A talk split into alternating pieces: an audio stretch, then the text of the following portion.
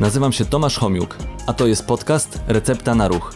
Podcast, w którym wraz z moimi gośćmi udowadniamy, że ruch jest lekiem i namawiamy do zażywania go w różnej postaci. Cześć, witam Was w kolejnym odcinku podcastu Recepta na Ruch. Dzisiaj tematem jest dawka aktywności fizycznej, a śmiertelność. Jest sporo badań, które mówią o tym, jakie formy aktywności fizycznej powinniśmy podejmować, w jakiej dawce, w jakiej intensywności, żeby żyć dłużej, żeby wystrzec się określonych chorób, najczęściej chorób sercowo-naczyniowych, nowotworów czy innych chorób przewlekłych, takich jak np. cukrzyca. I tutaj tych badań jest dużo i te pierwsze badania to już w 1949 roku się pojawiły. Profesor Jerry Morris e, takie, takie badania robił. Później tych badań przez wiele lat przybywało. No i Pojawiło się też wiele badań takich dużych, które analizowały, jaka forma aktywności fizycznej, o jakiej intensywności wpływa na nasze zdrowie i długość życia.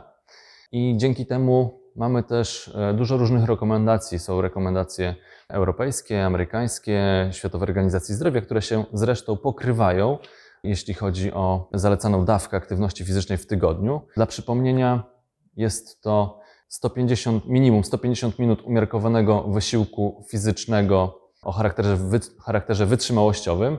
Tutaj zalecana dawka to jest od 150 do 300 minut. Ewentualnie 75 minut do 150 minut intensywnego wysiłku wytrzymałościowego w tygodniu. Te, te, minimum to jest 75 minut. Tak jak powiedziałem, to się pokrywa, e, takie rekomendacje są opublikowane w Stanach, w Europie i Światowa Organizacja Zdrowia również zaleca takie formy w takiej dawce. Natomiast też e, pojawiało się wiele badań w ostatnich latach, które analizowały, czy większa dawka e, aktywności fizycznej jest lepsza dla naszego zdrowia, czy może wiąże się z jakimś ryzykiem. I tutaj takie badania często wyglądały w ten sposób, że jednorazowo pytano się jakąś określoną grupę, jak wygląda ich aktywność fizyczna w tygodniu i później analizowano, jak to wpływa na ich zdrowie czy długość życia. Problem tutaj z tego typu badaniem jest taki, że no jak zbadano kogoś jednorazowo, to nie wiadomo, czy wcześniej był bardziej aktywny fizycznie, czy po tym badaniu na przykład zwiększył swoją aktywność fizyczną, czy może zmniejszył. To jest jakaś informacja. Mamy też badania bardziej precyzyjne i właśnie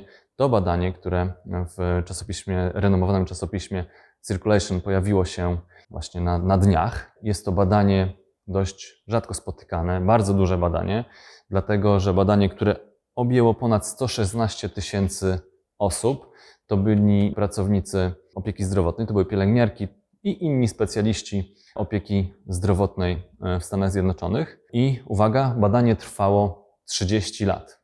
Nawet trochę dłużej, ale 30 lat wzięto takie e, do, do analizy.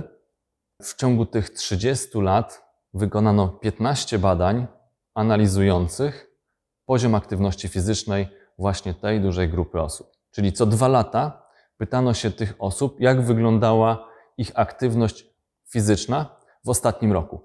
Ile to było godzin w tygodniu średnio i o jakiej intensywności. Także bardzo duży przekrój, 30 lat badania. Zaczęło się, zaczęły się te badania w 1988 roku, a skończyły w 2018 roku. No i w 2022 roku pojawiły się właśnie wyniki i trochę trzeba było czasu, żeby to wszystko przeanalizować. No i e, tutaj mm, nie tylko badano poziom aktywności fizycznej, ale też właśnie o pewne nawyki związane ze stylem życia, czyli czy jakieś mm, te osoby miały nałogi, e, czy paliły papierosy, spożywały alkohol. I e, to też również analizowano i też jakie miały na przykład średnie BMI. W tej grupie ponad 116 tysięcy osób, 63% to były kobiety, 96% e, to była rasa biała, średni wiek 66 lat. I BMI 26 kg na metr kwadratowy. Oczywiście te 66 lat, no to jest taka średnia, bo jak badanie zaczęto w 1988, zakończono w 2018, no to gdzieś te, te osoby, które rozpoczęły badanie, no wiadomo, zdarzały się z, e, w kolejnych tych analizach. Także mamy średnią 66 lat i e, te osoby po prostu e, odpowiadały na pytania co dwa lata, jak wyglądał ich średni poziom aktywności fizycznej w ostatnim roku. Tutaj też to, co jest ciekawe, to porównywano osoby, które nie wykonują zalecanej dawki, wykonują tą zalecaną dawkę, o której już wspomniałem, oraz też sprawdzano, jak mm, wielokrotność tej zalecanej dawki wpływa na, na zdrowie, czyli na e, albo lepsze zdrowie, albo czy e, może to pogorszyć zdrowie. I tutaj już przejdę do, do tych e, wyników, jakie niesie ze sobą to badanie. I okazało się, że podejmowanie umiarkowanej aktywności fizycznej w takiej zalecanej dawce, czyli przypominam, między 150 a 300 minut tygodniowo mm, te- tej umiarkowanej aktywności wytrzymałościowej, to jest mm, zmniejszenie ryzyka e, śmiertelności z jakiejkolwiek przyczyny między 20 a 21%. Natomiast okazało się, że grupa osób, która no, podejmowała więcej tej aktywności fizycznej, czyli tutaj dwu lub czterokrotnie więcej, czyli od 300 minut do 599 minut, tak dokładnie jest opisane w badaniu, czyli dwu lub czterokrotnie więcej niż zalecana dawka, te osoby miały e, zmniejszoną śmiertelność o 26 do 31%, czyli znacznie więcej. Wniosek jest prosty. Okazuje się, że nawet do 10 godzin mm, wysiłku wytrzymałościowe, wytrzymałościowego o charakterze umiarkowanym jest korzystne dla naszego zdrowia. Zmniejsza to ryzyko wystąpienia chorób sercowo-naczyniowych, ale też ryzyko zgonu z jakiejkolwiek przyczyny. Także no to, to jest takie jedno z pierwszych dużych badań, które dokładnie mówi o tym, o ile możemy zmniejszyć ryzyko śmiertelności, zwiększając tą zalecaną dawkę aktywności fizycznej. Natomiast osoby, które podejmowały intensywniejsze wysiłki, tutaj te, które spełniały tą zalecaną dawkę, czyli od 75 do 150 minut intensywnego wysiłku wytrzymałościowego, miały zmniejszoną śmiertelność o 19%. Natomiast osoby, które tą dawkę zwielokrotniały od 2 do 4 razy, czyli miały od 150 do 290 min, 299 minut tygodniowo intensywnego wysiłku fizycznego o charakterze wytrzymałościowym, to te osoby miały od 21 do 23% zmniejszoną śmiertelność z jakiejkolwiek przyczyny. Czyli wniosek jest taki, że najwięcej korzyści można osiągnąć poprzez zwiększenie wysiłku wytrzymałościowego o charakterze umiarkowanym. W tym badaniu, jakbyśmy się jeszcze bardziej zagłębili, to okazuje się, że tak jak zresztą w rekomendacjach tych różnych towarzystw czy światowych organizacji, że można mieszać te obie formy aktywności fizycznej, czyli można mieć trochę wysiłku o charakterze takiego umiarkowanego, a trochę intensywnego. W tym badaniu wysiłek umiarkowany określano jako taki poniżej 6 metrów, a e, wysiłek intensywny powyżej, powyżej 6 metrów. I tutaj też ci badacze klasyfikowali, jakie formy aktywności e, fizycznej te osoby podejmują i osoby, które wykonywały na przykład e, te energiczne, czyli te intensywne wysiłki, tutaj klasyfikowane jako jogging, bieganie, pływanie czy inne ćwiczenia aerobowe albo jazdy na rowerze. Natomiast osoby, które wykonywały umiarkowaną aktywność fizyczną, to były spacery, ćwiczenia gimnastyczne, czy ćwiczenia takie związane z dźwiganiem, czy, czy można określić jako e, wysiłek siłowy, bez pewnie jakichś większych obciążeń. Natomiast mm, jeśli e, wrócę tutaj do tematu mieszania aktywności fizycznej, e, umiarkowanej, intensywnej, no to tutaj też zauważono, zresztą też o tym wiemy doskonale, że osoby, które są młodsze, częściej podejmują wysiłki intensywne, osoby, które są starsze, częściej podejmują wysiłki o charakterze takim umiarkowanym. Jeśli e, tutaj jeszcze, mm, który to jest intensywny, który to jest umiarkowany, no to wrócę, zresztą pewnie kilka razy w podcaście było o tym mówione, ale wysiłek intensywny to taki, który, w czasie którego nie możemy swobodnie e, rozmawiać, tylko musimy po pewnym czasie zaczerpnąć oddechu, bo nie jesteśmy w stanie mówić nieprzerwanie, czyli jest taki test, test mowy. Natomiast wysiłek umiarkowany to taki, jak na przykład ja teraz wykonuję, czyli jadę sobie na rowerku stacjonarnym i mogę mogę e, nagrywać podcast. Także i jeszcze się nie, nie, nie zdyszałem.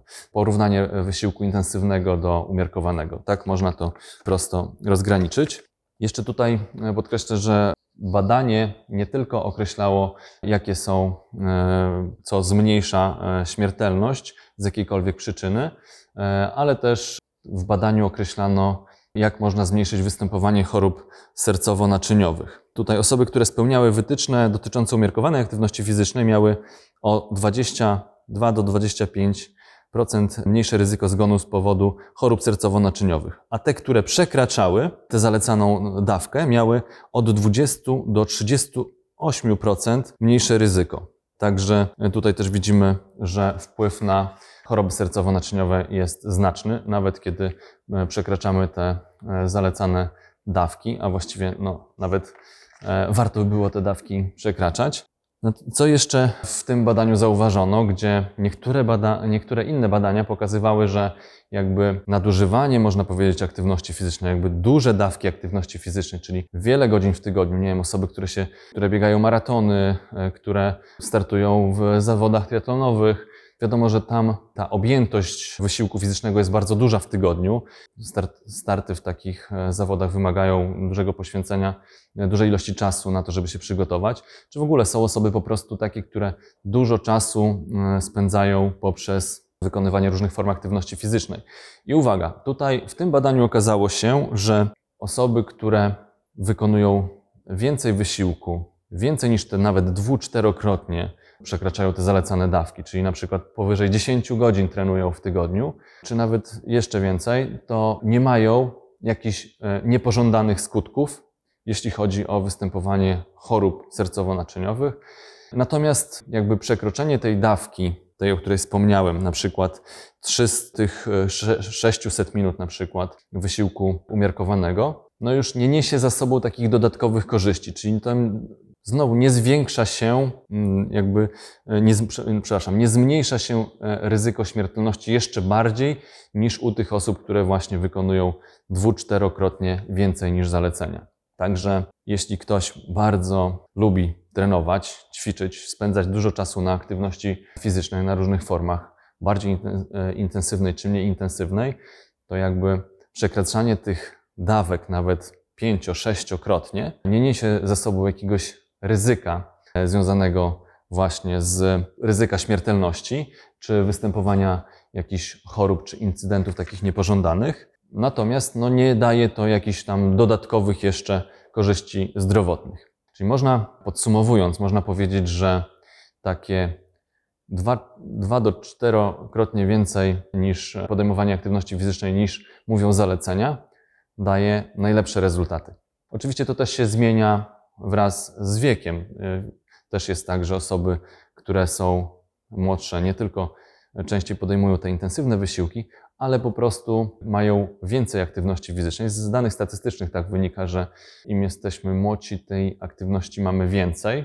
Natomiast z wiekiem, osoby w wieku 60, 70, 80 lat, tam ta dawka aktywności fizycznej w tygodniu spada. A tutaj to badanie 30, 30-letnie pokazało dokładnie, jakie formy aktywności fizycznej, przy jakiej intensywności, przy jakim czasie trwania w tygodniu dają lepsze rezultaty. Co jeszcze na koniec może zauważono, że e, uczestnicy tego badania e, z wyższym poziomem tej umiarkowanej i intensywnej aktywności fizycznej byli na przykład szczuplejsi, lepiej, lepiej mieli, e, oceniali swoją jakość życia, rzadziej występowały u nich na, nałogi, takie jak palenie tytoniu. Także bardzo duże badanie.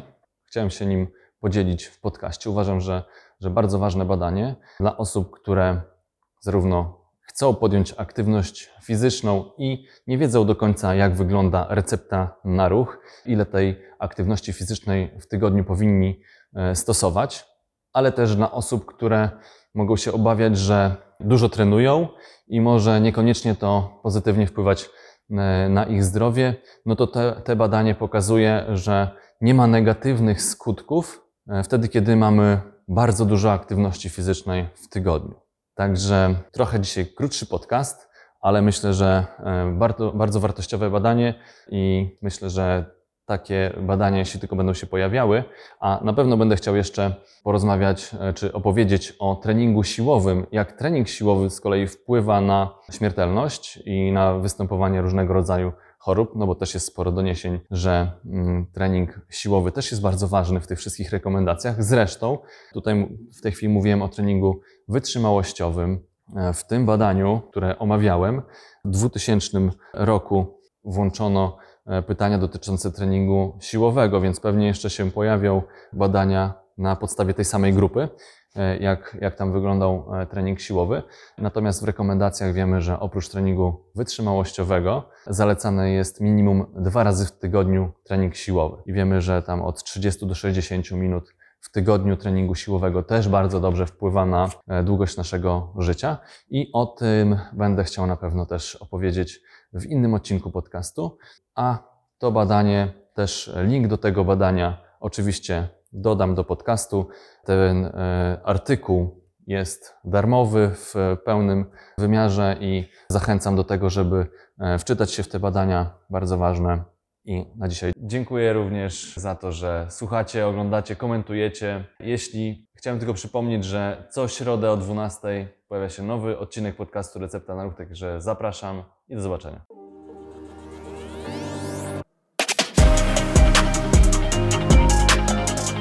Dzięki, że byliście. Mam nadzieję, że zostaniecie tutaj na dłużej. Jeżeli chcecie być na bieżąco, zasubskrybujcie kanał Recepta na Ruch.